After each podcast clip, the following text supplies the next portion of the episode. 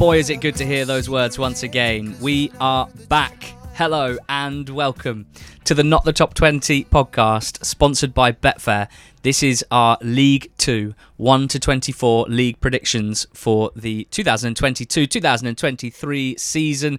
I'm Ali Maxwell. He is George Elek. We are delighted to announce that we've signed on for another year with Betfair as our exclusive podcast partners. We are so grateful for their support. And what it means is we can continue to do what we have done for the last six years, and that is cover the EFL as best we can. We will not be changing anything major. There will be Monday podcasts, there will be Thursday betting shows where we will use the Betfair Sportsbook and the exchange to find value and try and pick out some EFL weekend winners. Um, but today is all about preseason predictions. Necks on the line, more specifically, the necks of George Elek and myself. Uh, George, League Two feels to me the unruly sibling of the three EFL siblings. Certainly for me, the most fun, the hardest to predict, uh, and definitely the most level of the three playing fields in the sense of the smallest difference between the biggest budgets and the smallest budgets. And I think it's probably the hardest to predict. Yeah, that's right. Um, and we see it every year now as well. Uh, looking back to last season, where you had Exeter and Forest Green um, as the top two. Uh, not much between them, uh, you know, with, with, the title going to Forest Green on final day. And, and, there's no way those are the two teams with the highest budgets in the division. Uh, you also had some of those with high budgets performing pretty poorly and ending up towards the bottom end of the league. I think because the discrepancy is smaller, it means that it's generally sides who are well run and well managed rather than those who just throw money at it. I think we often see in the Championship and League One, you see clubs who have big budgets and are not particularly well run and, who can go through two or three managers in a season actually finishing up in, in an okay position, whereas that isn't the case in, in League Two. And I also think there is, because it's the smallest of the leagues and probably the, the area where there's the least interest, I think common perception and reality are most at odds, uh, especially this season. We'll, we'll, kind of get onto a couple of them, but there are two or three clubs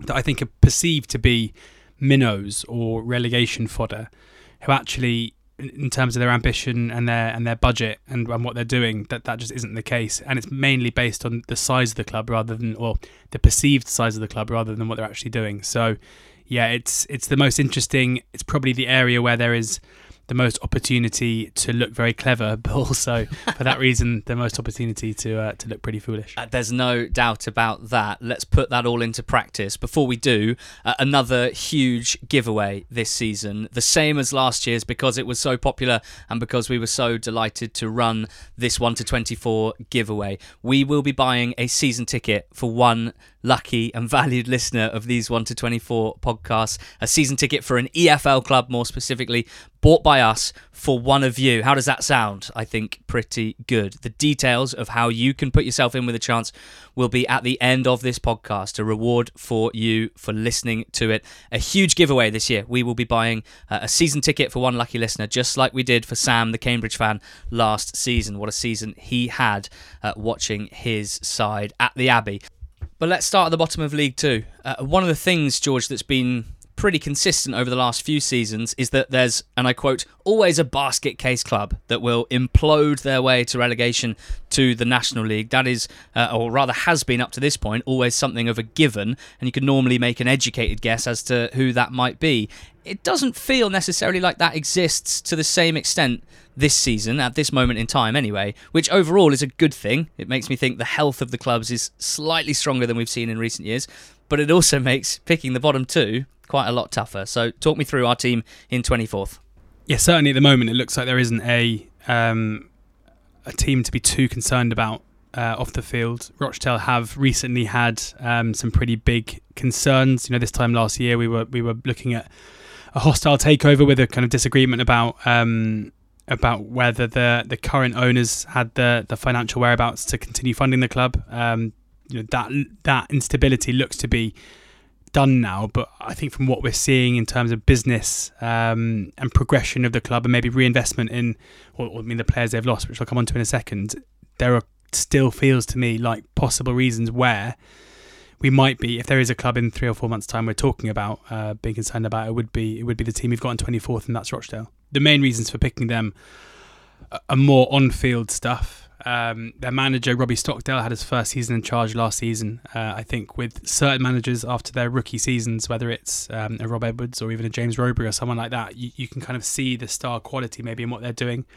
I don't think, as a neutral looking into Rochdale, we necessarily think Stockdale has that. I know that Rochdale fans aren't particularly enamoured by him either. Uh, that's not to say he can't improve in the upcoming campaign.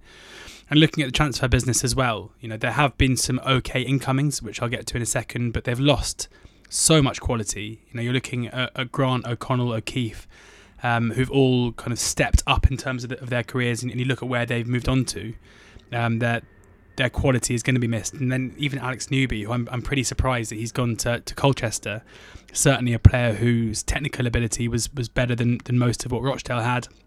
The players that have come in, I mean, they've got some experience behind them. You know, you've got uh, Toumani Diagouraga, you've got Ian Henderson coming back, aged, what are they, 35 and 37. Um, they're not necessarily poor signings, but it's hard to get overly excited about players who are, are, quite clearly in the twilight of their careers and players who I'm not necessarily sure would have got other EFL moves. Um, Ethan Ebanks Landell is, is probably the the highlight in terms of the transfer business and somebody that I'm pretty surprised Rochdale were able to attract.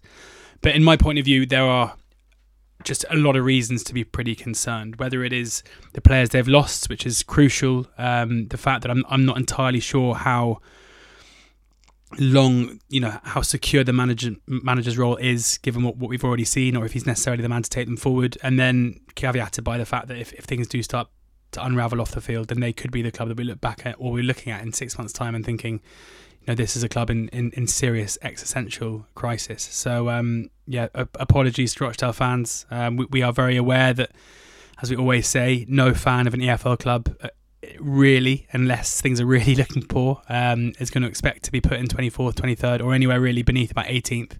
Uh, we have to pick someone, and, and, I think there's enough reason to think that, that Dale could really struggle. I think the headline stats for me were only six wins after Christmas uh, Rochdale under Robbie Stockdale. That was after they'd lost Morley and Beesley in January as well. Uh, you could argue that they haven't been replaced to quite the same extent, albeit uh, you never know how players will step up this season. And as you mentioned, their six highest minutes makers, if you will, the player, the six players that played the most minutes last season are all out the building. Uh, it's a rebuild. It's still Robbie Stockdale. Uh, we are not buying into it. Rochdale in 24th, in 23rd.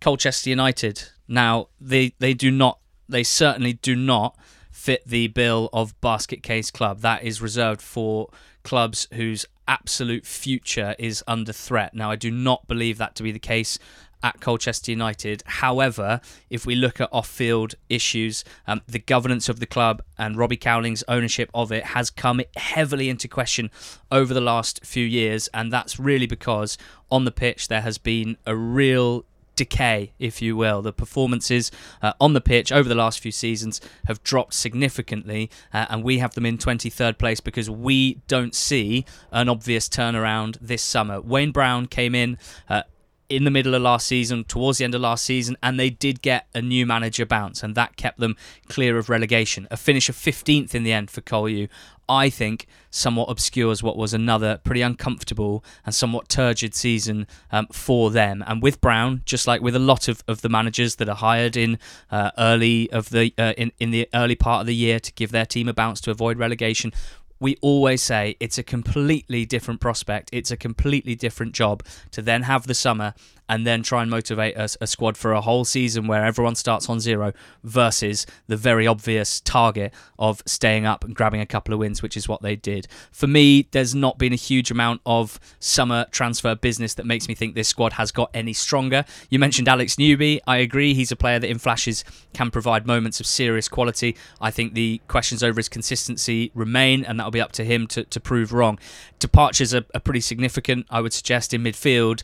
The all round game of Sarpong Wiredu, who's moved up to Fleetwood, I think will be missed. Um, his box to box skill set, particularly, uh, albeit I like Chilvers in midfield a lot. Uh, and Shamal George in goal, he did have some moments of, of wobbly goalkeeping. Who doesn't in League Two? But he also had some mesmeric performances, particularly in the first half of the season. Many of whom, uh, many of which rather, won Colchester precious points. And I don't think the replacements at this point for those two players uh, are particularly stand out. So Uh, I'm excited for some young players, as I always am for Colchester United. They really do trust in youth, and that is something that we do applaud uh, for sure. Tchamadeu, the fullback, Chilvers in midfield, and I've heard good things about Gene Kennedy, a teenage midfielder as well. But overall, uh, it's a thin squad in my eyes. It's a mixture of very old and very young players, uh, a lot of them seemingly fairly injury prone as well, and just this general malaise around the place. Maybe not quite as strongly as we felt it with Scunthorpe last season, but not a million miles away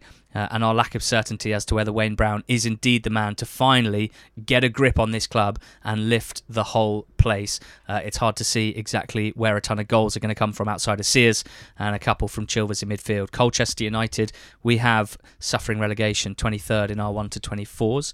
Yeah, looking at Betfair's odds on the Betfair Sportsbook, um, Rochdale fans who are apoplectic about us having them in 24th. I mean, they are 7 or 2 second favourites for relegation, so not too controversial in opinion. Colchester a bit bigger, uh, around about 5 to 1. Um, so 7 or 2 Rochdale, 5 to 1 Colchester. So that's the really bad news uh, out the way. Uh, having said that, the team that we've got in 22nd, this might surprise some people because last season George Harrogate Town started the campaign really, really strongly, uh, but they really did tail off somewhat alarmingly, which is why I guess we've got them down in 22nd spot. Yeah, we mentioned concerns for managers um, of the, the first two clubs we've spoken about, Stockdale at Rochdale and then, and then Brown at Colchester. I don't think we have too many concerns about Simon Weaver being the right man to lead Harrogate. I think often good performances in previous seasons, and in my opinion, Harrogate coming 19th last season is a, is a pretty good job well done, given um, you know the stature of the club and, and probably their budget as well.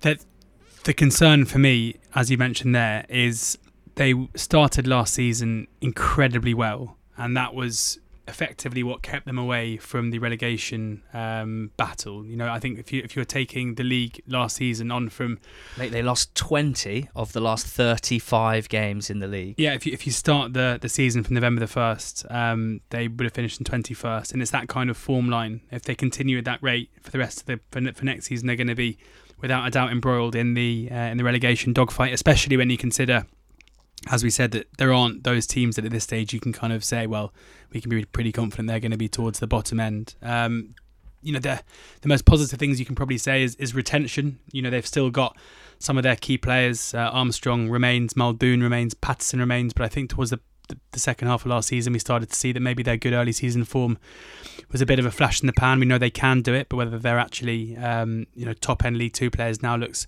fairly questionable uh, in, in terms of incomings.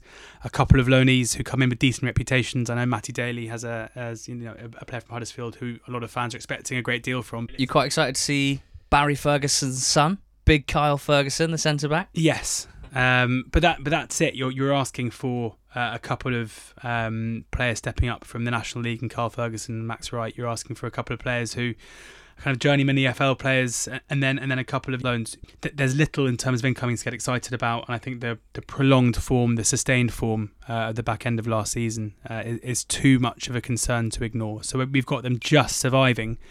But if I were, uh, you know, if I was a Harrogate fan, I would say keeping Harrogate away from the, the relegation scrap it's got to be the aim for this season. It's been two seasons now of, of really poor defensive record for Harrogate, the third worst in the division last season. They have to sort that out. It looks like Simon Weaver is taking steps to address that, but you never can guarantee that that will happen. And if it does happen, at what cost on the attacking end, particularly if Harrogate start poorly, uh, I'd be pretty concerned. I think it's fair to say. I think we'll know. It's one of those clubs. I think we'll know George by the by sort of the mid-September mark whether actually we were wrong, and it turns out that they know themselves and they can pick up early season points comfortably, like an Accrington maybe in League Two as they have done the last few seasons, or whether it's something to be really concerned about. Uh, next up, we got Hartlepool United. Uh, their new manager Paul Hartley, very much putting the Hartley in Hartlepool this season, uh, and he is something of an unknown uh, south of the border. Of course, a very experienced manager um, compared to many at this level, where we do have a lot of uh, rookie or inexperienced managers. Hartley is anything but. Has a fantastic record in the Scottish lower leagues. Has earned a ton of promotions, which would be pretty exciting to me if I was uh, a Hartlepool United fan. Uh, I've been told that he's he's known up north or north of the border rather as a, a, good coach, a good communicator, our concerns come really twofold. Uh, After Dave Challinor left last season, Hartlepool United were, were not a good side uh, in League Two. In fact, they ended the season with underlying numbers, XG ratio that would have had them in the bottom four, albeit they finished 17th with that strong start under Challinor. And Hartley is taking a pretty extreme approach. Now, it was put to me by someone I'm going to call my Scottish mole, right? someone who has an encyclopedic knowledge of Scottish lower league football. Very much someone that uh, I like to try and sort of emulate in terms of EFL uh, ter- uh, terms. Who said Hartley has built a Scottish Championship team here, and not even one with the best talents. Now, I don't know exactly the translation equality between the Scottish Championship and League Two, but from the tone of that message from my Scottish mole, my suggestion, or I, rather, I took his suggestion to be that these players could comfortably be struggling at League Two level. Um, I don't know. Can you comfortably struggle? Yeah, I'd say so. Just a comfy struggle. I'd say finishing 21st is a comfy struggle. Yeah, yeah. Yeah. You know, it's not the worst thing that could Well, happen. it depends how you get there. But it's a struggle. Um, I love Jamie Sterry, the right wing back, but you have to be concerned having lost uh, Molyneux, who's their main creator last season, uh, Bogle up top, who scored a few goals, but Odusina as well, and Neil Byrne at the back, who were key men. It's a big overhaul. It's a lot of players moving down south from Scotland, and there's just something a little bit red flaggy about that. Uh, I've been told to expect some flashes of goodness from Jake Hastie. I think Callum Cook is a solid signing at this level, um, but overall, I'm not expecting huge things for this Hartlepool side, with the with the acceptance that some of the players might overperform expectations and might be the sort of players that we enjoy watching and talk a lot about at the moment. Based on what we've looked at the league and Hartlepool United, we've got them in 21st. Uh, George, 20th. It's a team who were playing League One football last season. Yeah, it's funny because I, I mean, in my opinion, with Hartlepool, they're probably the team who could make us look the most foolish very quickly. Where they are one of the most, um, there's the highest variance given you know Hartley's reputation and the fact they brought in a lot of players we know little about. With Crewe, I kind of think that's the same, and that's what we've got next. You know, they are a team who were relegated totally abjectly from League One last season. One of the worst League One teams I reckon we've seen in recent years. Uh, I think every, anybody who knows much about Crewe over the last couple of seasons would have had David Artell, their their former manager, as a massive net positive at the club, even though things ended up going poorly. Their new manager, Alex Morris, um, uh, a guy who uh, came through the youth system as a player there, um, due to injury, had to retire at a very early age, and is therefore a, a young, up and coming coach who has spent his whole career coaching at Crewe. Um, DNA. yeah. DNA. So he is a massive unknown as well. What we do know is that poor squads, bad teams coming down from League One struggle without reinforcements in League Two. There are plenty of examples of teams coming down, and if they haven't um, been able to somehow turn around what was seen the, the season before, you know, it, it's not like the Championship where a poor Championship side comes into League One and immediately they're a top half team at all. Um, and there is there's precedence for teams coming down and struggling immediately. And, and Crewe look to me to be of the of the group who are coming down this time the most likely to do that. They've made some okay signings, I think. You know, Baker Richardson is someone who on his day can be very strong, um, but realistically, there's nothing to get too excited about, and the squad still looks incredibly thin, which is what we've seen a lot. We also know that Crewe's recent success was built upon academy grads um, coming through and you know, basically improving the side immediately from a young age and being sold on for profit. We've seen so many players be sold on and do well, but there don't seem to be the new generation to come up and and um, and replace them. So at this stage, they don't look to have the goals necessary. Uh, I think Dan Agyei, formerly of Oxford, is, is certainly someone who adds a an unpredictability, and at League Two level, I think he could be a decent player for them, but I don't think he's going to be prolific, and it's hard to see where the goals necessarily do come from. And with out a keeper as well, with uh, Will Jääskeläinen moving on, uh, they need to find a new a, new goalkeeper soon. Um, it, there doesn't seem to me to be the necessary quality to uh, get even near bouncing back, and, and if they are to go one way, I think it might be um, further down towards the bottom end of the of the EFL. Above them, we have Carlisle United finishing 19th, which would be an improvement of one place up on last season's 20th. Now, we've got to get the elephant of, out of the room. Is that the phrase? got to get the elephant in the room out of the room early, and that is Carlisle fans are having none of this. I can I can actually hear them hypothetically, crying out, Paul Simpson is the Messiah. I can hear them turning off. I've seen a, a Carlisle fan suggest Carlisle will be the best coached team in the division this season. That may be the case. That may be the case. However, I really am going to want to see it before I believe it. Carlisle United were pretty desperate last season. It was not a good squad of players, and they did not start the season well. When Paul Simpson came in, and just like every team down at the bottom of League Two last season, they pulled the trigger. They went for good vibes. They went for someone with a, a, real connection to the club, someone who the fans loved already, and it worked so well. Simpson rattled off six wins in seven games to keep them up comfortably. Looking back at those games, it's very, very clear to me that Carlisle, while they did improve under Simpson, was certainly not suddenly a dominant League Two side, let alone a dominant or let alone a sort of mid-table level side. They didn't win the XG battle in any of the six games that Simpson won in his first seven. Uh, and I'm not intending to take away from what was a great start from Paul Simpson, but by the end of the season, that bounce had gone, and the way that they finished the season didn't scream to me heading into next season on the cusp of goodness or greatness under Simpson. Um, now he is very highly rated. He does appear to have a very, very good grip on things, and I do like him a lot. I don't think the squad is hugely strong.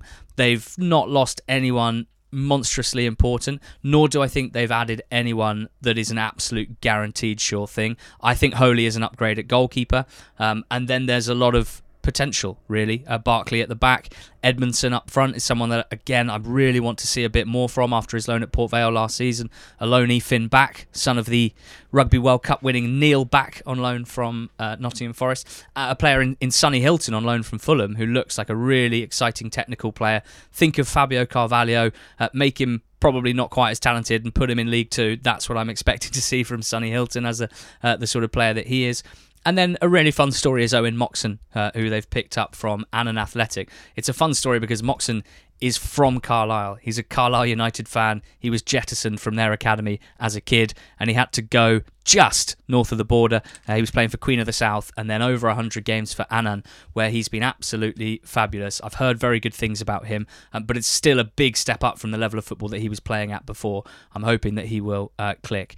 I, like Omari Patrick. I like Gibson. I think these are good attacking players. They're players I want to see more consistency from. Maybe Simpson can get more consistency from them, in which case they could easily outperform this. But there's a lot to do based on last season, where Carlisle only scored 26 goals from open play in 46 games, and they only scored five goals in the first half of home league games. Simpson needs to make sure that the crowd, which are currently more than behind him, uh, continue to be so and he'll do that uh, by getting this squad bang at it early on. Uh, this is another one where Simpson may make us look very stupid. If he is indeed the Messiah, uh, we're going to need to see it before we back it. Uh, so that's Carlisle United in 19th. 18th, George, it's the Mariners, they're back. Yeah, um, 17 points Grimsby finished behind Stockport last season in the National League. Um, and that is, I think, um, important to remember. Grimsby Town finished last season in the National League sixth. Um, they were by no stretch one of the elite teams in the division over the course of the season. However, this is a very different Grimsby Town to the one that we said farewell to um, the the season before uh, under toxic ownership, where the relationship with the with the, with the former owner uh, and the fan base had, had got really really poor, uh, and you also had. Um, the, the Ian Holloway situation, where he came in, was initially so popular, and his association with the outgoing owner uh, caused just a, a, horrific atmosphere at the club, and they were relegated uh, into the National League. And and I think we probably knew that um, something had to change if we were going to see them again. I don't think anyone necessarily expected them to return as quickly as they have done, but the return of Paul Hurst, you know, a manager who who was a who took them out of the National League, and near enough a, a, decade ago before going on to better things at Shrewsbury Town and then having difficulty at Ipswich and Scunthorpe. His return to the club where he'd had that success was so important. And I think crucially for Grimsby now, they have new owners who themselves, you know, they came in during the season, uh, the back end of the season, the relegation season. Uh, they are local businessmen, fans, and in the first year of their tenure, um, their first full season, signs are very, very good. There is a stability at Grimsby that we didn't necessarily think we would uh, have seen, and it, it, means they are, uh, you know, a very basically an un- unrecognisable club from the one that we saw get relegated. Um, Hurst's a huge positive. You have to think that going into this season. But as we say, They did not finish towards the top end of the National League. They went up in the most incredible playoff campaign I have ever seen, where know, if you're a Grimsby Town fan watching those games, the amount of late goals, the amount of late drama was just phenomenal. And I guess there is an intangible there where under Paul Hurst, this set of players will, will go into the season totally believing in their ability to, uh, to to cause an upset. We always say it: no team has ever been relegated uh, out of the EFL the season after being promoted out of the National League. I don't think there's any reason to think that Grimsby will be the first to do so as it stands at the moment. And I think they actually have in John McAtee, um, who is linked strongly to a move to, to Huddersfield early in the campaign. Um, if he looks likely that he's going to st- at least start the season at the club, I think he will be one of the breakout stars of the EFL this season. You know, I saw a bit of him last season because um, of the in-laws being town fans. Uh, so I've seen a fair bit of, of McAtee, and he's someone with the talent and the directness and the goal scoring ability um, to be a, a, massive success at, at League Two level. So positivity for Grimsby, a season of consolidation, and reasons to think that they should their stay in the EFL should be a, a bit longer than the last one.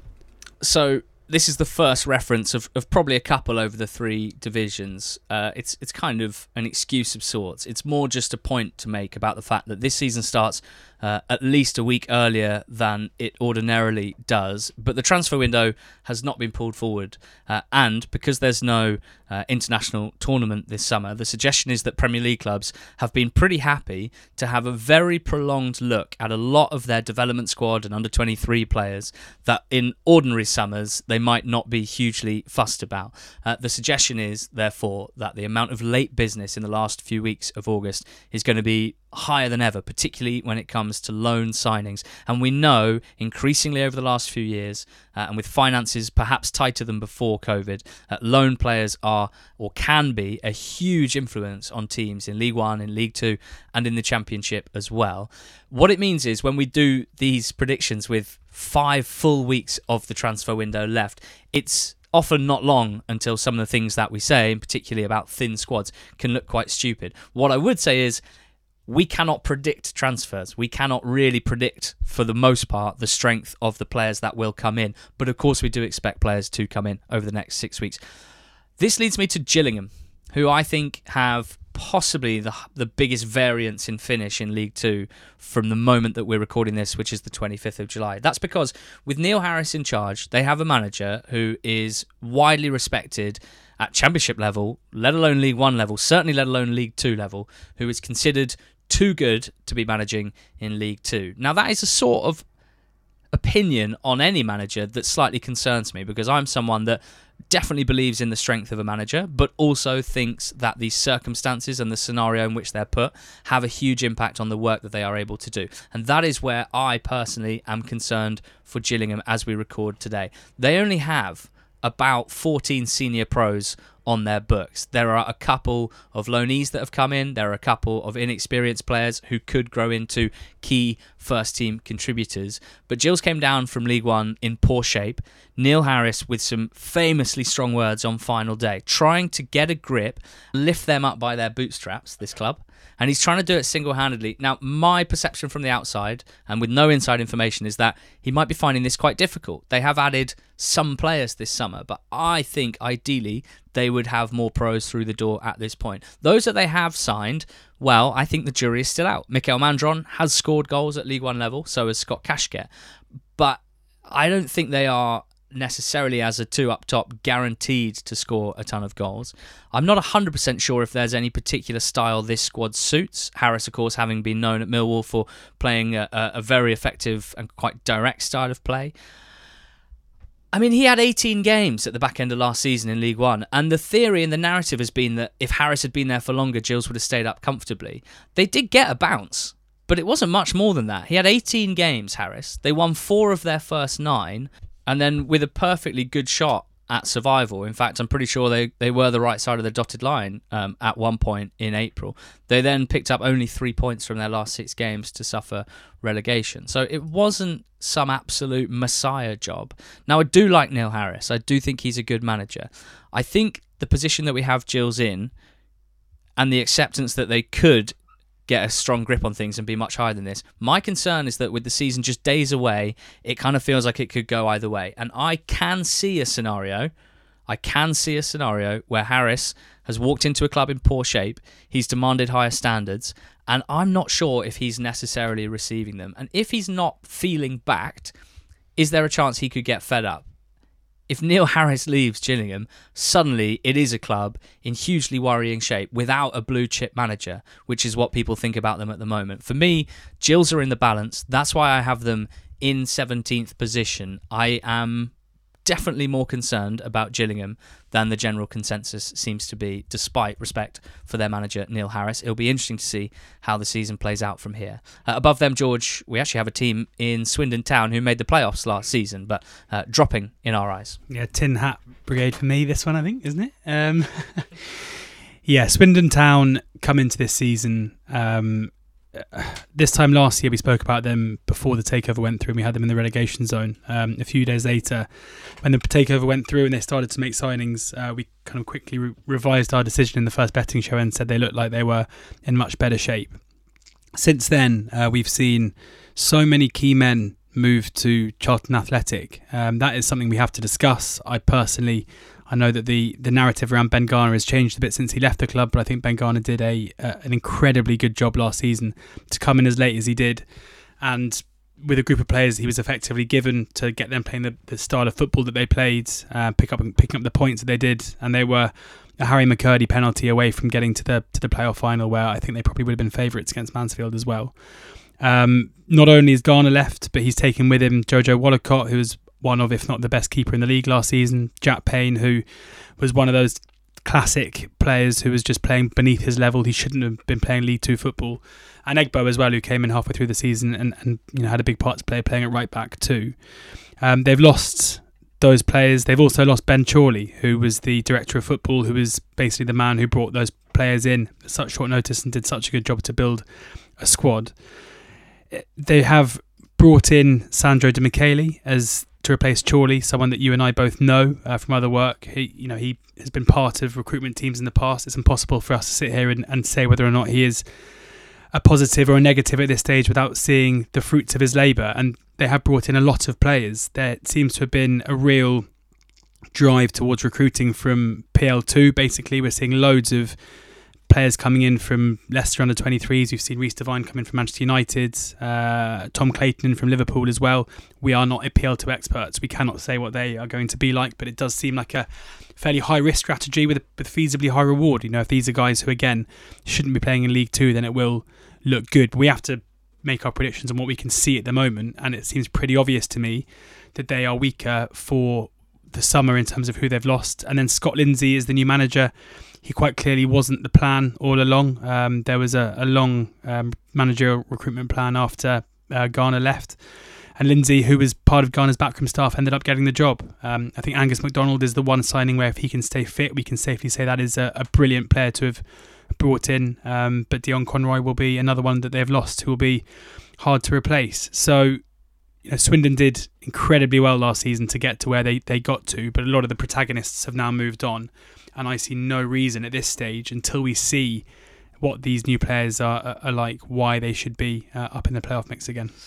15th, Sutton United debut campaign in EFL football, in professional football, in fact, last season, and they were magnificent, weren't they? They finished eighth, just one point off the playoffs. And because the narrative was that this was a fairy tale for Sutton United, and understandably so, I think people almost didn't take them seriously enough. They were, if you take out any sort of storyline or narrative, a very good team. It wasn't a fluke that they missed the playoffs by one point.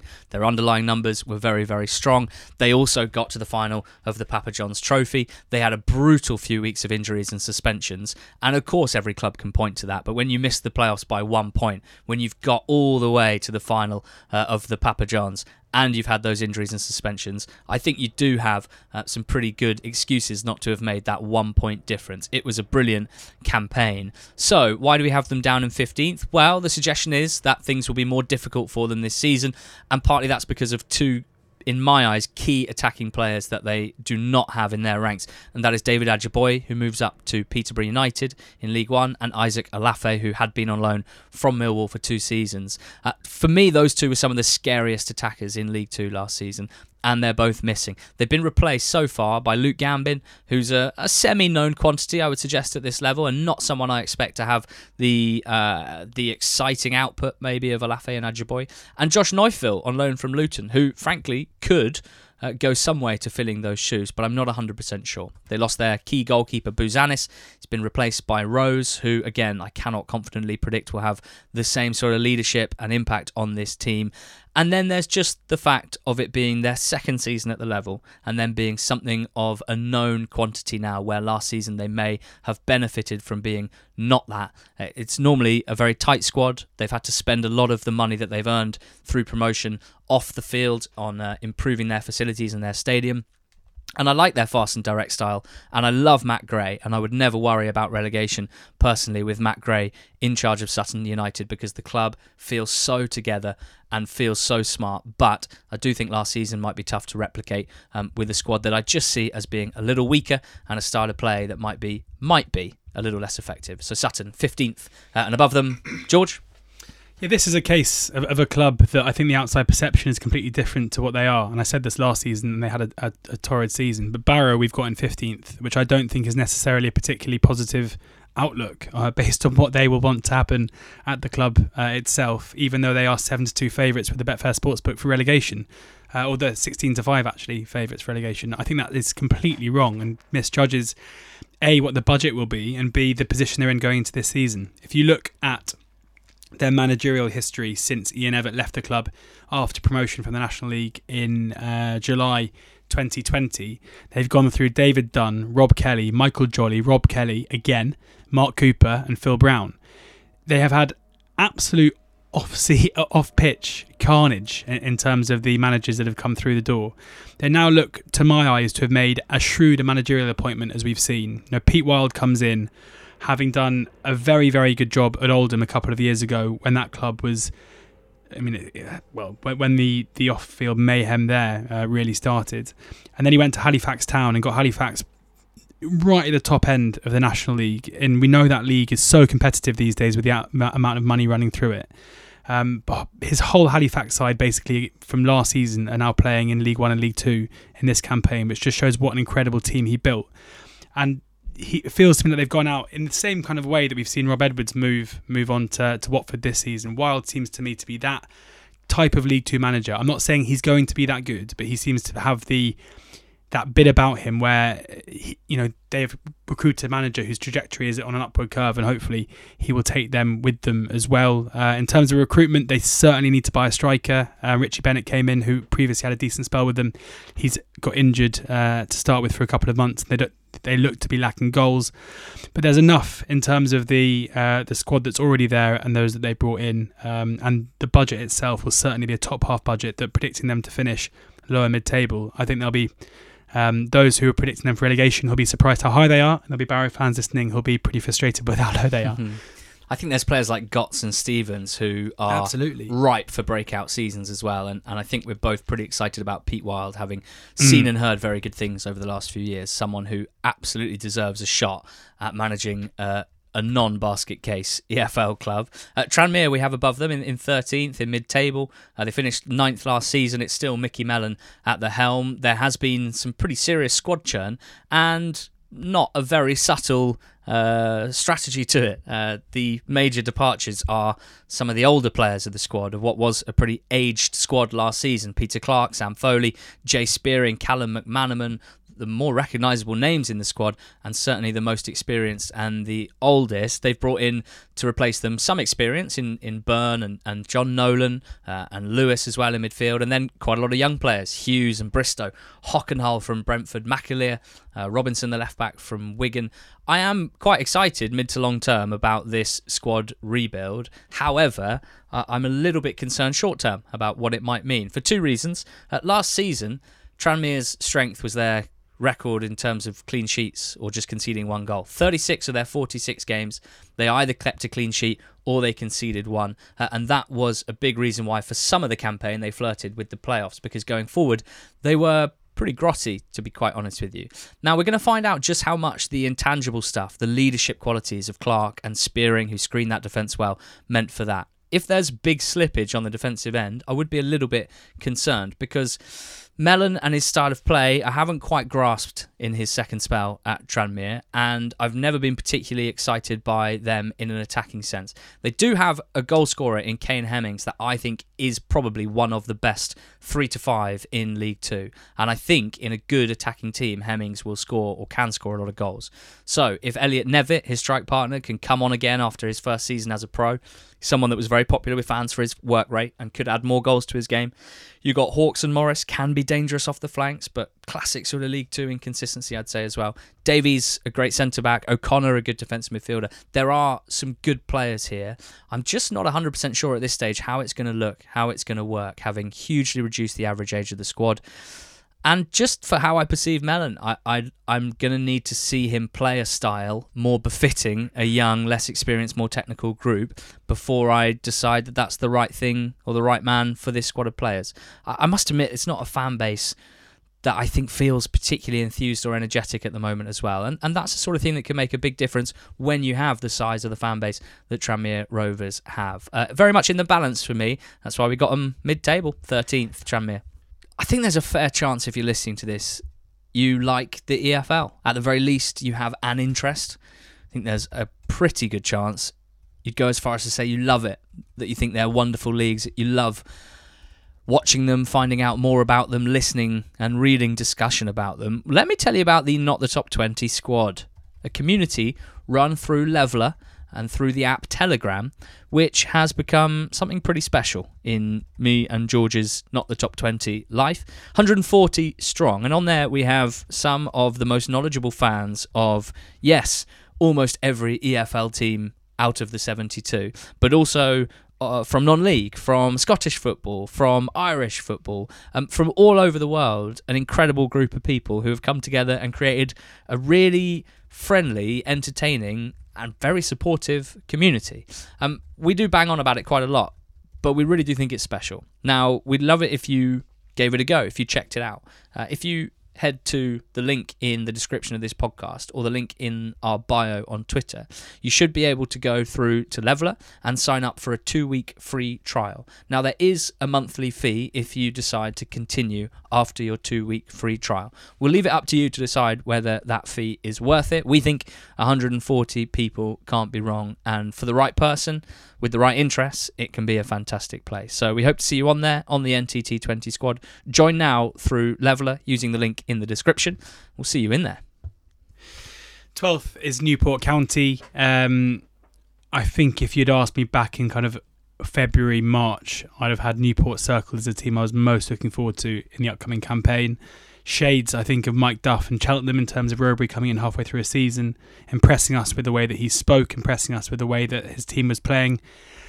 But there was a real slide uh, the back end of last season, the last six weeks or so, where Newport went from being genuine, you know, promotion candidates, both in terms of, of an automatic position and the playoffs, to just really fizzling out in the back end of the season and, and finishing up pretty far away from the top seven itself. Uh, they've obviously lost Dominic Telford, who we will come on to shortly. Um, which is, you know, he was he was top goal scorer in the league last season, and, and replacing those goals is going to be very difficult. And, and, Baker Richardson as well, who I mentioned, has gone to Crewe. Um, they brought in Zanzala, they brought in Bogle. Um, I have said for those who are new to the podcast, you know, I've I've said for a long time that I'm not you know, Omar Bogle being seen as some big coup because he's a former championship striker, I don't think is right. He was pretty good. He was okay for Hartlepool last season, but I don't think he's necessarily someone who we can expect great things from. And Zanzala seems to move every summer um, to a new club, hoping that the clear talent is, is going to eventually uh, lend itself to consistent performances. I think the pick of the signings is possibly Aaron Wildig, who um, was a, a, huge part of Morecambe's promotion uh, a couple of seasons ago, and someone who'll definitely be a pretty good kind of uh, midfield general for, for Rowberry in the middle of the park. Um, we've seen him go back to his former club Cardiff for Bowen and, and Zimba. Zimba uh, making a couple of, of, of starts for um, Cardiff last season under Steve Morison. You know, they could easily surprise us, and, and I still think Rowberry is definitely a manager to follow. Um, but there's there are too many doubts. I think we both feel to have them in that top seven at the moment the extent to which I rate Finn Azaz and Ollie Cooper yeah. as attacking Didn't midfielders Azaz as well. at League Two level means that their departures back to their parent clubs and yeah. Azaz uh, then on loan to, to Argyle. It's very difficult, I think, to to replace that level of creativity and skill uh, in the transfer market as a League Two club. That is the the, the that is the big challenge for for Rowberry. Having said that, I like to think that his style of play lends itself to to a, a good high goal scoring team. Regardless, we will find out. Uh, it's a really interesting team to follow, Newport County this season. At Doncaster, we have in tenth place. They were relegated from League One last season.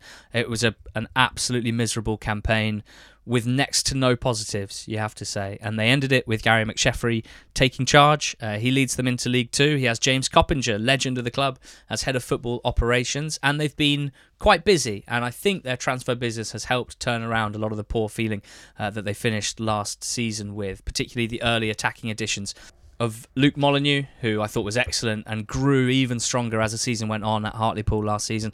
Uh, and of course, George Miller, uh, who I think, if he is their main man, if he can stay fit, he is the sort of lively attacking player in League Two that can score goals, but also will often uh, offer rather a lot else as well. They've got a lot of midfield players that I like, uh, and I'm, I'm looking forward to seeing Doncaster hopefully play an attractive style of play, which I would say is something that they've been known for over the last decade or so. With Adam Clayton, with Ben Close, um, with Harrison Biggins having joined from Fleetwood, who's a real goal threat, arriving late into the box for midfield, uh, with Tommy Rowe, of course, such a, a stalwart for them, and the addition of Lee Tomlin as well, who in a few appearances for Walsall at the back end of last season still showed that he has rare League Two quality in his locker if, of course, if he can stay fit uh, and motivated. I think 10th is a reflection of a team that we don't see spiraling hugely, but I also don't sense a complete freshness and a complete focus on the very top of this uh, division. The lack of experience in the dugout and, frankly, in the football operations side is something of a concern as well. It could take McSheffrey and Coppinger uh, a while to ease into their roles. We shall see. Doncaster in 10th spot in our League Two table. Above them, George, I just mentioned him, Lee Tomlin's former club, Walsall, the Saddlers.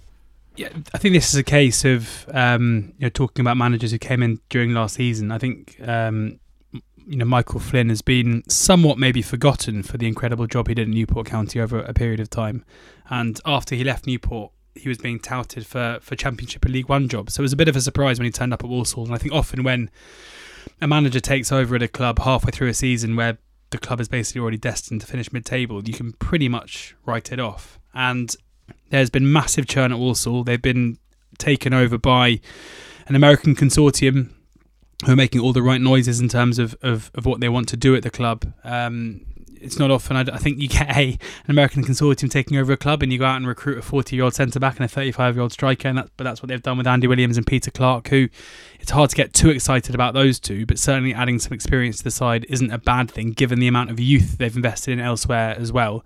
And that is something that we saw Flynn do a lot at Newport. It was that kind of recruitment where you look to bring in a couple of older heads amongst some very te- technically gifted players and I'm excited to see how Flynn sets out his team to play because we saw him at Newport, of course, look to play um, some pretty expansive stuff at times, but also some pretty pragmatic uh, football at others too. So they just seem to me to be a side who are um, fairly well set and fairly solid. Uh, we haven't mentioned yet that, of course, next season we're going to have the the five subs uh, being used next season as well, which is I think when we're doing a one to twenty fours, you want to look at sides who have a lot of depth in the squads, and certainly Walsall have that at the moment, both in, in advanced areas and also in centre midfield as well. So it's hard to get overly enthused, but I think with Flynn at the helm and um, with the recruitment that they've made and, and, the way the squad looks and the amount of depth there, it's hard to see why Walsall wouldn't be a pretty solid bet for mid-table. Next up, ninth place, another intriguing side for me, and that's Leyton Orient. They finished 13th last season. It was a pretty strong start under Kenny Jackett, and then all of a sudden it was not a strong middle. Richie Wellens was appointed, and I think it's fair to say that the impact he had was pretty strong. I think there's quite a lot of excitement at Orient this season about what they could do because uh, what they saw was some real progress, some good attacking football, technical attacking football, which they may not have felt like they saw under Jackett, and some pretty exciting performances from players like Theo Archibald, who's an exciting wide player, of from Ruel Sotiriou, who's a homegrown uh, goal scorer playing either up front or from wide. And I'm excited to see them attack this season. I've still got Swindon era Wellens ball front and centre of my mind, even though I know Salford fans and in particular Doncaster fans will tell you that Richie Wellens is a poor manager who struggles to motivate and puts people's noses out of joint uh, and actually doesn't keep his players fit and doesn't play as nice football uh, as people say. Well, I'm still clinging on to that 1920 Swindon side because I absolutely loved it. And so I'm kind of going back to the Wellens here. Um, I think they've got goals from up front, from wide, and from midfield. Um, I've been told they've got a, a, very competitive budget, top seven budget. Uh, they've paid fees for players this summer, which you don't see very often uh, at League Two level. I just think I'd like to see a bit more oomph in midfield. I'd like to see a bit more fullback depth. And I guess the fact that we don't have them in the playoffs is just a little bit of timidness about the way that that Doncaster job went for Richie Wellens. I would probably lean towards it being more an issue of Doncaster Rovers than it was a Richie Wellens issue. But there's no doubt that he's got something to prove. I think that's probably quite a good spot for him to be in. I know Orient fans, and I would agree, would like to see a few more additions. It's gone a little quiet in the last few weeks, but I think they're in a, a good spot for a tilt at the playoffs. We've got them just falling short. It's not necessarily a knock on them. That's because we have a view of all 24 teams, and we think there are some a little stronger. One of them is Stevenage, or Steve Evansonage, as George insists on calling them every Monday pod. Now, this for me is a really interesting one. It's one that I'm kind of excited about because Stevenage are being priced up by the bookmakers, rated by the bookmakers as either the weakest team in the league or at least the second or third weakest team in the league. That's not how I see Stevenage in the short term. Steve Evans is their manager, and for me, they are a big riser because as soon as Evans came in last season, when they'd been pretty desperate all season, he got such a strong Steve Evans grip on this team. It was so clear the the patterns of play that he had put in place. It was so clear how simple but effective the game plan was, and it was what they needed at that time. I think they finished and they would have been feeling quite positive. And then Steve Evans does what Steve Evans does best, and he talks the chairman in to signing him a lot of players. So there's been quite a lot of squad churn here. They've lost the likes of Cuthbert and Prosser, uh, Lines and Andrade and Coker, but they'd made 11 signings by early July, and they're players that Steve Evans would have moved quickly to get in the building. I'm sure that they would have battled off uh, interest from clubs much higher in the EFL pyramid, like uh, Steve Evans signings always seem to. Uh, and I just have a very clear vision of how this is going to look. I think Stevenage will have a very defined style of play, and it may not be to everyone's taste. I think they're going to be one of the most direct teams in this league the best way I can sum it up, George, and apologies for some coarse language, is I think Stevenage might massively shithouse League Two this season. And I think there's a chance it could work very, very well. I expect them to tighten up considerably, um, to be very solid at the back. And I probably have higher hopes than most people seem to for, for their front line, which consists of Luke Norris and Danny Rose. I think both suit being a, a Steve Evans striker well. Um, Elliot List, someone I've always liked running in behind as a threat. Uh, and from set pieces, well, they've got Carl Piergianni, they've got Bostwick, they've got Sweeney. I'm saying 15 plus set piece goals. So for me, a big riser, Stevenage. We've got them just outside the playoffs, but compared to where most people will have them, this is a massive move. Uh, a pro Stevenage, a pro Steve Evans move. Uh, his style of play might not be to everyone's liking. Uh, his personality might not be to everyone's liking, but I think he is absolutely going to be for Stevenage's liking this season. Now we have the playoff places. This is where it gets a bit of fun, George. Uh, who's this in seventh? Another team that I'm seeing a lot of people predicting for relegation, Ali. Wow. Crawley Town. It's a seventh. Stance. Yeah, this is probably my biggest stance, maybe in the whole of the EFL, apart from the team that we have top of the championship. So go and check that out after this. Um, I think that of all League Two teams, there are more column inches written about Crawley this season. Uh, and that's because of the new ownership structure. It's because of the NFTs. It's because of the crypto side of things. It's because they're getting the people who buy the NFTs to make decisions based on what's happening at the club and all this other stuff. And there is so much noise about this that it feels like people are just totally ignoring what's going on in front of them. Firstly, look back at last season where Crawley Town were a, a solid mid-table League Two side.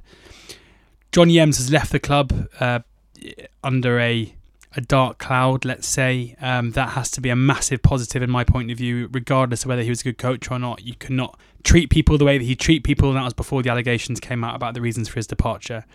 They've gone out and they've signed, they've hired two incredibly well respected coaches at any level of the game. You've got Kevin Betsy and Dan Micciche, I know Micciche had a very disappointing stint uh, in charge of MK Dons, but there is no denying that his reputation within the game is to be a magnificent coach.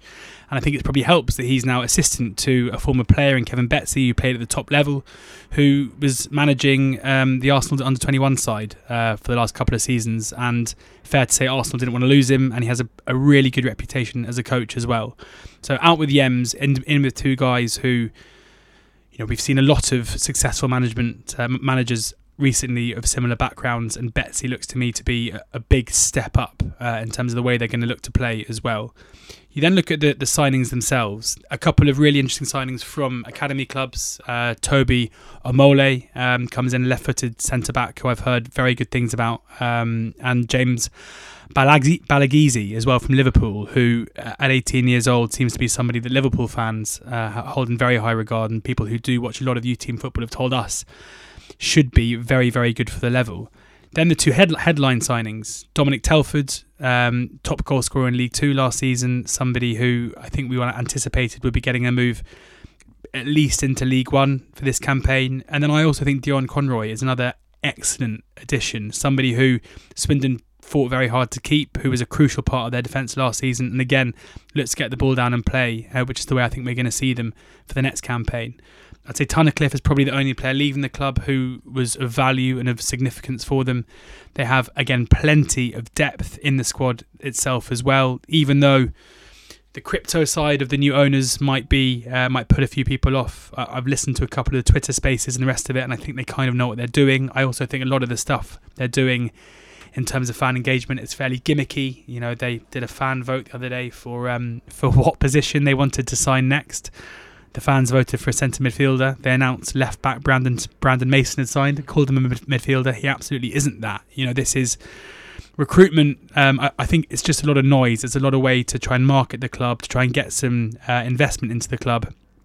And uh, as far as I know, if crucially, if um, you know the crypto crash continues, I think the club um, aren't overly reliant on you know cryptocurrencies in order to stay afloat. So you can only go by what you're seeing uh, in terms of recruitment. I think Crawley look very, very well set to be improving on last season, and it would not be a massive improvement at all for them to go from being a mid-table side to a seventh place side. So I am very, very keen on them for, for the upcoming campaign. I see a lot of goals on the horizon down in Sussex. Um, I think I made this clear last season, but I just want to make it clear on our most listened podcast of the year.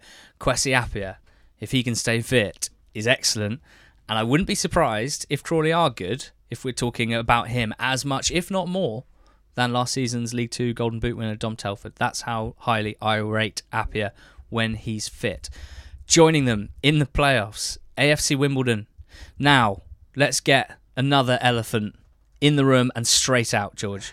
We're picking a team to finish sixth who haven't won a league football match in 27 games. Johnny Jackson took charge of Charlton last season after the departure of Nigel Adkins. Did a, a very, very good job initially to get a grip of the squad. Um, when it became clear that they probably weren't going to reach the playoffs, uh, JJ well, well, kind of petered out a little bit and he was let go by Thomas Sandgaard. He wasn't kept on. I think some fans, and certainly us, would have thought that he had earned himself a shot at uh, the job this season. Now, Charlton fans may not agree with that now. I just think they're quite excited about Garnable, but what I would say is if you check out Johnny Jackson's record at Charlton when he had his two strikers, Jayden Stockley and Conor Washington, available and playing, you're looking at someone who was winning pretty much 60% of their games.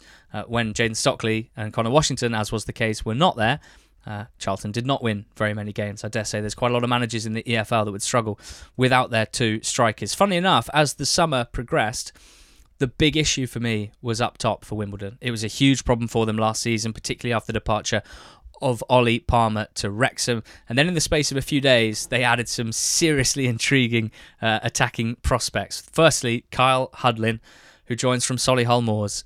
He went to Huddersfield and they loaned him straight out to Wimbledon. They want to see him, Huddersfield, play EFL football because they think they might have someone that could be moulded into something quite special. That's because Carl Hudlin is the tallest professional outfield footballer uh, in English football. At least that's what I've been told. He is a proper sight to behold. I think he's the sort of player that might have some games where he struggles to impact it. I'm confident he will have some games where he absolutely impacts it. But to be honest, I'm a much bigger fan of Josh, Josh Davison, who they've signed permanently from Charlton, still a young striker.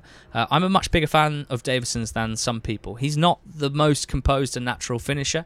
Uh, I hope that's something that he can improve on. But I think he's got a lot to his game all round. And when you have a player like Ayoub Assal, who will be playing just off a striker, who we do think is a pretty serious goal threat, who can zip about, get into dangerous positions, and finish, when you've got players like McCormick breaking from midfield, I don't think you necessarily need someone who's going to score you 20, 25 goals a season. I do also think Davison's all round game means he probably can and still will score goals, even if his conversion isn't quite as sharp as, as some others at the level. Regardless, I'm excited about this because I think the squad looks pretty good, pretty complete. I'd like to see a bit more depth uh, in the fullback or wingback areas. Um, but I like the fit for Johnny Jackson. He's a young manager that clearly we think has uh, a very, very, well, an interesting skill set, potentially a good future in the game.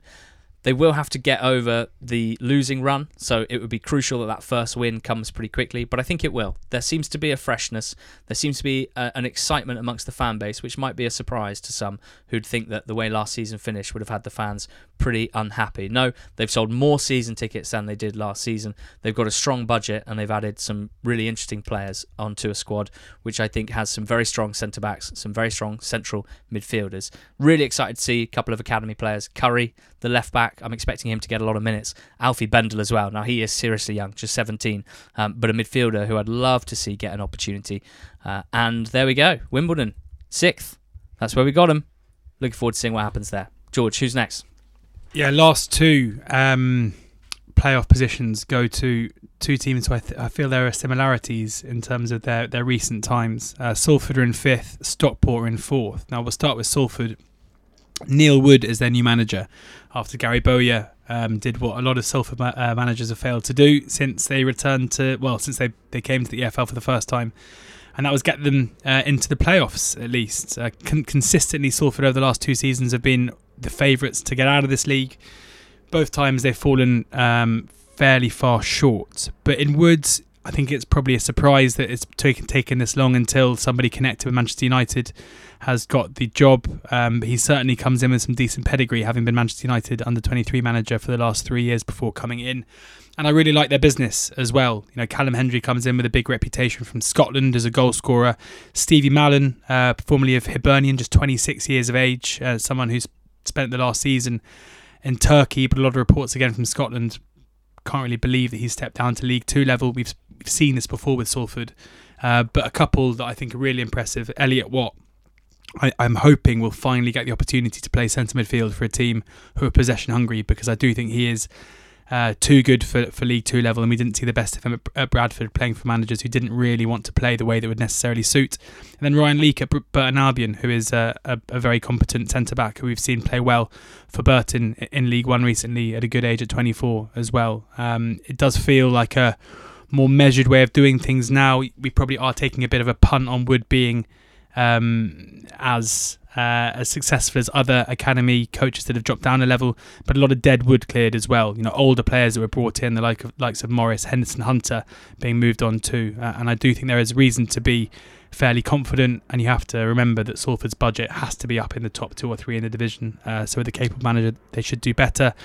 And then yeah, in fourth, the um, the bookies' favourites to win the league in Stockport. I think you can often get welcome Stockport County you can get caught into a trap with um, with these teams who are promoted out to the National League with big reputations for a big budget. And you know, a fourth place finish, I think, should be seen by Stockport fans as, as a really impressive return to the level. Uh, Dave Challinor is obviously a very capable manager. We've seen him get promoted out to the National League twice, once with Hartlepool, and then leaving Hartlepool during last season to drop back into the National League and taking uh, Stockport up as champions. Um, but you know, I compared Stockport and, and Salford previously. A lot of people thought that Salford were going to do exactly what people are predicting Stockport to do, and that is to win back-to-back promotions. But it's not that easy. It's not easy uh, to to do that. They have made some eye-catching signings. Certainly, Callum Camps and Fraser Horsfall. I think anybody uh, thought that at the end of their contracts, at the back end of last season, they were probably destined to, to get a League One move, but Stockport clearly have the financial ability to um, attract players of that caliber. Uh, I know their owner is incredibly popular with the Stockport fans in terms of the support that he gives the club. Um, but as I say, I, I do think when you've got teams from last season who we're about to talk about, who with their current manager and their current squad effectively have already proven themselves as top class League Two sides, I think it's a it's just a little step too far to assume we're going to see Stockport come up and immediately um, show how good they are and put themselves into that position. And um, those are our four playoff places uh, in terms of the odds themselves for the Betfair Sportsbook in the top seven finish market. Stockport are four to seven favourites to do just that. Uh, we then have uh, AFC Wimbledon who are five to two, Salford are four to six and the fourth team in that Crawley Town 13 to 5. So we've got the top the two most likely to finish in the top 7 there in Stockport and Salford and a couple of outsiders in, in AFC Wimbledon and Crawley. I think that sums up League 2 pretty nicely uh, at this stage. Also wanted to say and I'm not having a go here but you framed a lot of that Stockport bit on the fact that they are the bookies' favourites to win the league, and therefore it felt almost like negative, like yeah. you're having to prove why we didn't have them top. Yes, I think we're both pretty excited to have Stockport in League Two. I think we're both pretty excited to see this team yeah. that we have heard a lot about. Um, they were an interesting one to to research because you know all reports from the National League were that they were an unbelievable winning machine. How about this for a record against bottom half teams in the National League? They won 21 out of 22 games.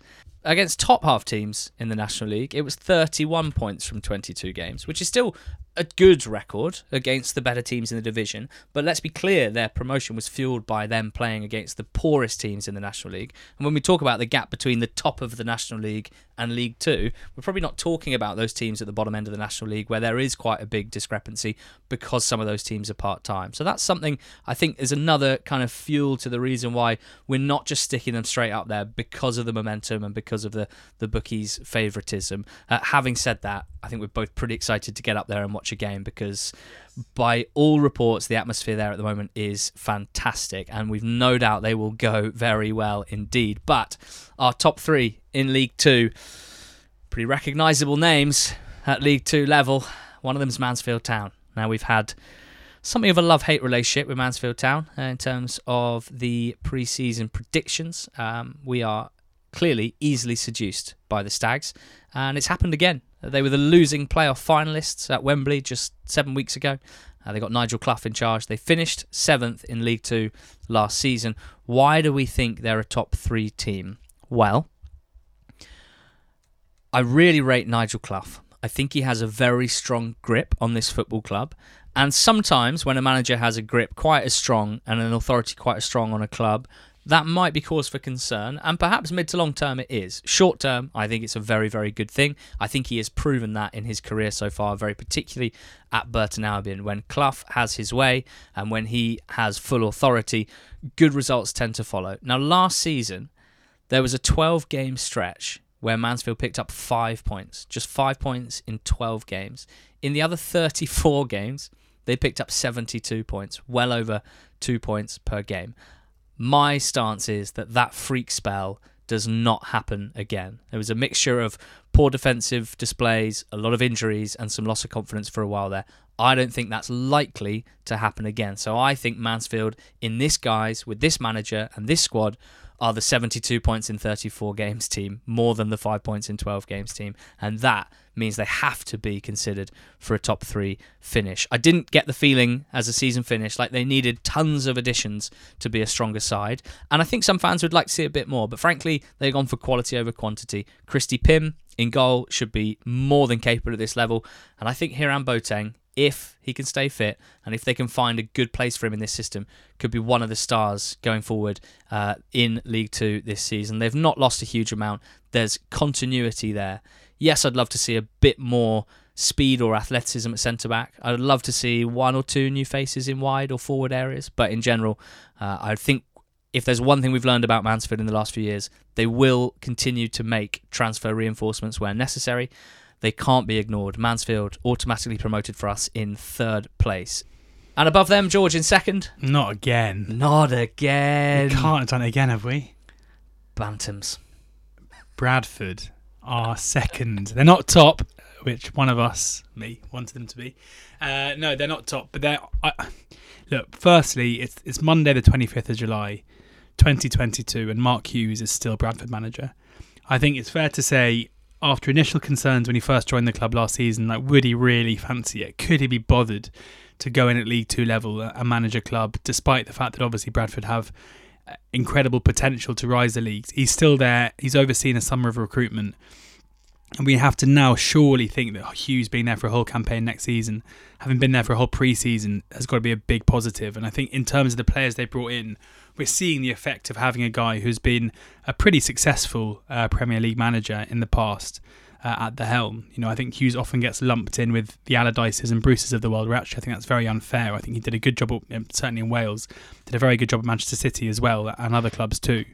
Um, I think Richie Smallwood is one of the most impressive signings um, we've seen this summer. I don't think, you know, often when you get championship centre midfielders aged in their early 30s dropping down to League Two level, it's because they are effectively gone at the game. I don't think that's the case with Smallwood. I think he's an effective player, or has been an effective player in the Championship in, in the last couple of seasons, and he should be somebody who can still basically dominate the game, not in terms of his uh, ball playing abilities, but in terms of what he does off the ball and his energy and his ability to break down play. Harry Chapman in from Blackburn is another magnificent signing, somebody who, when he's on form, we've seen dominate uh, games uh, in an attacking force in League One for, for Burton Albion, and someone who should, if he can re- recreate that form, be one of the best attacking players in the division. Vadaine Oliver. Yay! I was waiting for you to mention him. He's who, the one for me. Who, over the last couple of seasons, has been the best target man in League One, playing for a, a very poor Gillingham side as well.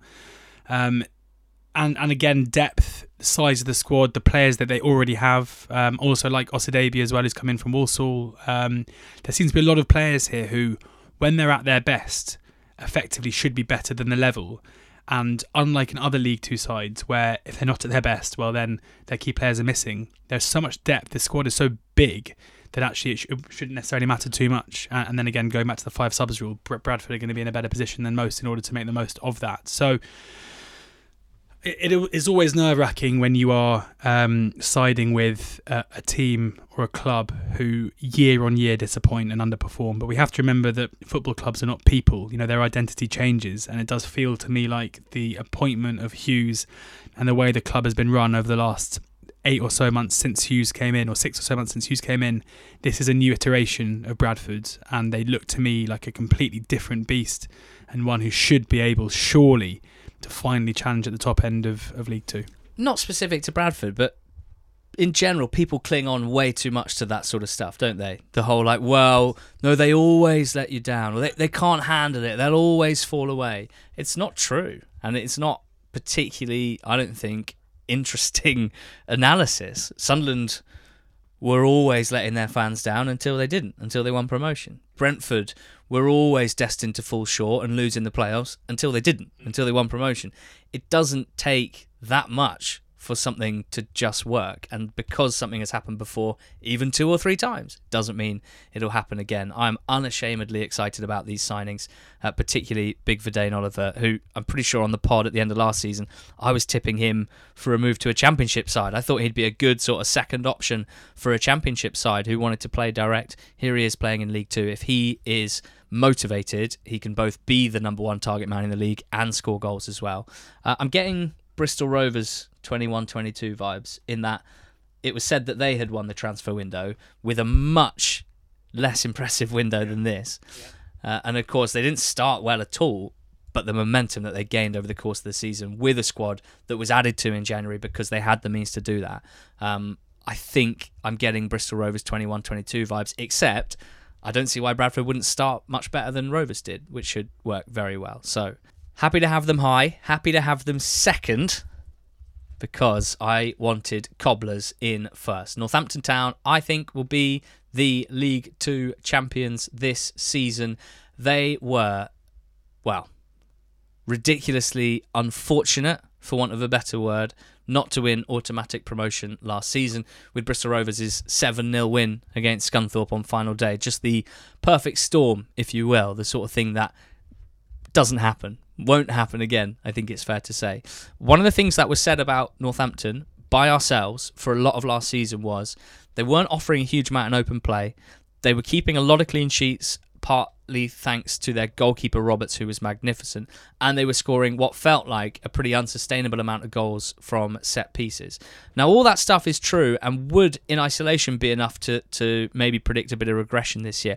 But I think what was missed was that actually in the last portion of the season, they improved on almost all of those things. I think they did finish the season as a much better team than they were for the majority of that campaign. Now, one of the reasons we underestimated Cobblers last season was because we didn't know much about John Brady at that time. We now know quite a lot about John Brady, and I think we like a lot about John Brady, and in particular about the grip that he has on this club, about the way that he seemingly motivates this squad of players, and how much they seem to love playing for him. They kept that strong defence, but they added more going forward as the season went on. That was reflected in their goal output in the last portion of the season and their underlying numbers as well. And I think they've done good business this summer. They have lost Liam Roberts, who was brilliant in goal, and Lee Burge. It's unlikely to have as good a shot stopping season as Roberts, but I don't see him being a huge net negative. Yes, they've lost Fraser Horsfall, who was a good defender, who had a big old rick in him, as we saw a few times, scored a lot of goals from set pieces, and they've replaced him with Odimayo, with Sherring. They've got the wing back in Haynes. They've got Fox, who was at Grimsby last season. People love Ben Fox, and I'm excited to see him in a midfield alongside McWilliams. That is serious mobility. They will be snapping at heels all day, every day. And up top, well, a known quantity of sorts in Danny Hylton. I must admit, I don't know necessarily what to expect from him because it's been a few years since we last saw him at this level. But I think with his nous, with his movement, with his experience, with his finishing ability, and his pure competitiveness, I'm confident we'll see goals from Hilts. And then I'm really excited about young Kieran Bowie, who's on loan from Fulham. I've heard very good things about him from north of the border, where he initially played, uh, and also from the Fulham youth system, where he's been playing the last few years. He's tall, uh, he is a, an aggressive striker, and I think hopefully, if he can cope with the rigours of his first loan, which can scupper some young players, uh, he should be a pretty good pickup. That's on top of Hoskins, Appéré, Pinnock, all players with different skill sets who can add to a good attacking side. My view is that Northampton Town have got even stronger this season and finished last season incredibly strongly. I'd love to see them score more goals from open play. I think that they will do that, and I'm sure they'll be as strong as ever defensively. So, Northampton Town are pick to win League Two with Bradford in second and Mansfield in third, automatically promoted. A playoff quad of Stockport County, Salford City, AFC Wimbledon, and Crawley, and then onwards with Stevenage in 8th, Orient 9th, Walsall 10th, and Doncaster 11th, with Newport in 12th, Tranmere 13th, Barrow 14th, Sutton 15th, then Swindon 16th, with Gills 17th, Grimsby 18th, Carlisle 19th, and Crewe Alex in 20th, Hartlepool 21st, Harrogate in 22nd, Colchester United and Rochdale in the relegation spots in 23rd and 24th. And in the odds with the Betfair Sportsbook, uh, we chose Northampton Town as our winners. They are 10 to 1 to win League 2. And looking at promotion odds, the top three, we had Northampton winning, who are 3 to 1, Bradford in second, who are 13 to 8 for promotion, and Mansfield Town, who are 12 to 5. So there you go, three teams that we think are in for promotion 13 to 8 Bradford, Mansfield 12 to 5, Cobblers are champions 3 to 1. Right, that's our League Two, 1 to 24. A mixture of, of relief, excitement, happiness, and some concern at how they'll be received. It's the same every year, George, and the same as last year as well. A huge giveaway that we're offering a listener of these 1 to 24s. We're buying a season ticket for one lucky listener. One of the things that they need to do to enter is to follow at NTT20pod on Twitter. Why don't you tell the listener the other part of entry into this huge giveaway of a season ticket? Well, given that summer fans have had to listen to us saying why their season is going to be so miserable, we thought it's only fair that you can tell us where we're wrong. So this time you will have to quote tweet one of the podcast uh, release tweets that we'll put out on at NTT20pod and you have to quote tweet and tell us which of our predictions you think is the worst. So we want the team name, the position, and then the explanation as to why that is the worst prediction we have made. Make us laugh. That will be a positive. Make us change our mind. That will be even better. Don't make us cry. Don't be rude. Don't be mean. Just tell us why we are wrong about a team and we will choose our favourite and buy that person a season ticket for the club that they support when you predict the finishing position of 72 teams, there are bound to be some that you get very wrong. We're ready for that. There's no doubt about that. Last season, who was it? Well, it was Huddersfield Town in the Championship. It was Plymouth Argyle in League One. In League Two, yeah, we got Bradford wrong. Yeah, we got Carlisle wrong. Yeah, we got Swindon and Sutton wrong as well. Cobblers, no doubt. So let us know. Quote tweet the tweet that publicises the League Two episode of our 1 to 24s with your view on our worst prediction. One of you will win a season ticket to watch every home league game of your EFL club this season, just like Sam did for Cambridge United last season.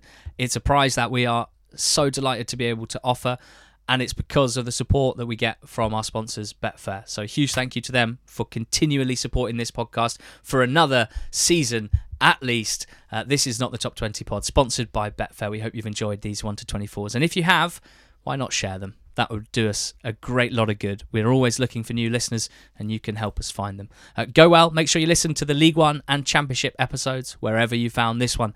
They can't be far away. Enjoy.